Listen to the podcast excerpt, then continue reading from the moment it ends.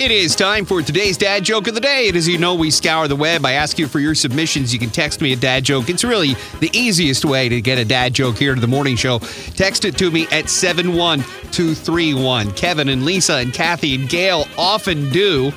Kevin sends me today's Dad Joke of the Day, which is kind of philosophical. He says, if vegetarians get into an argument, is it still called a beef?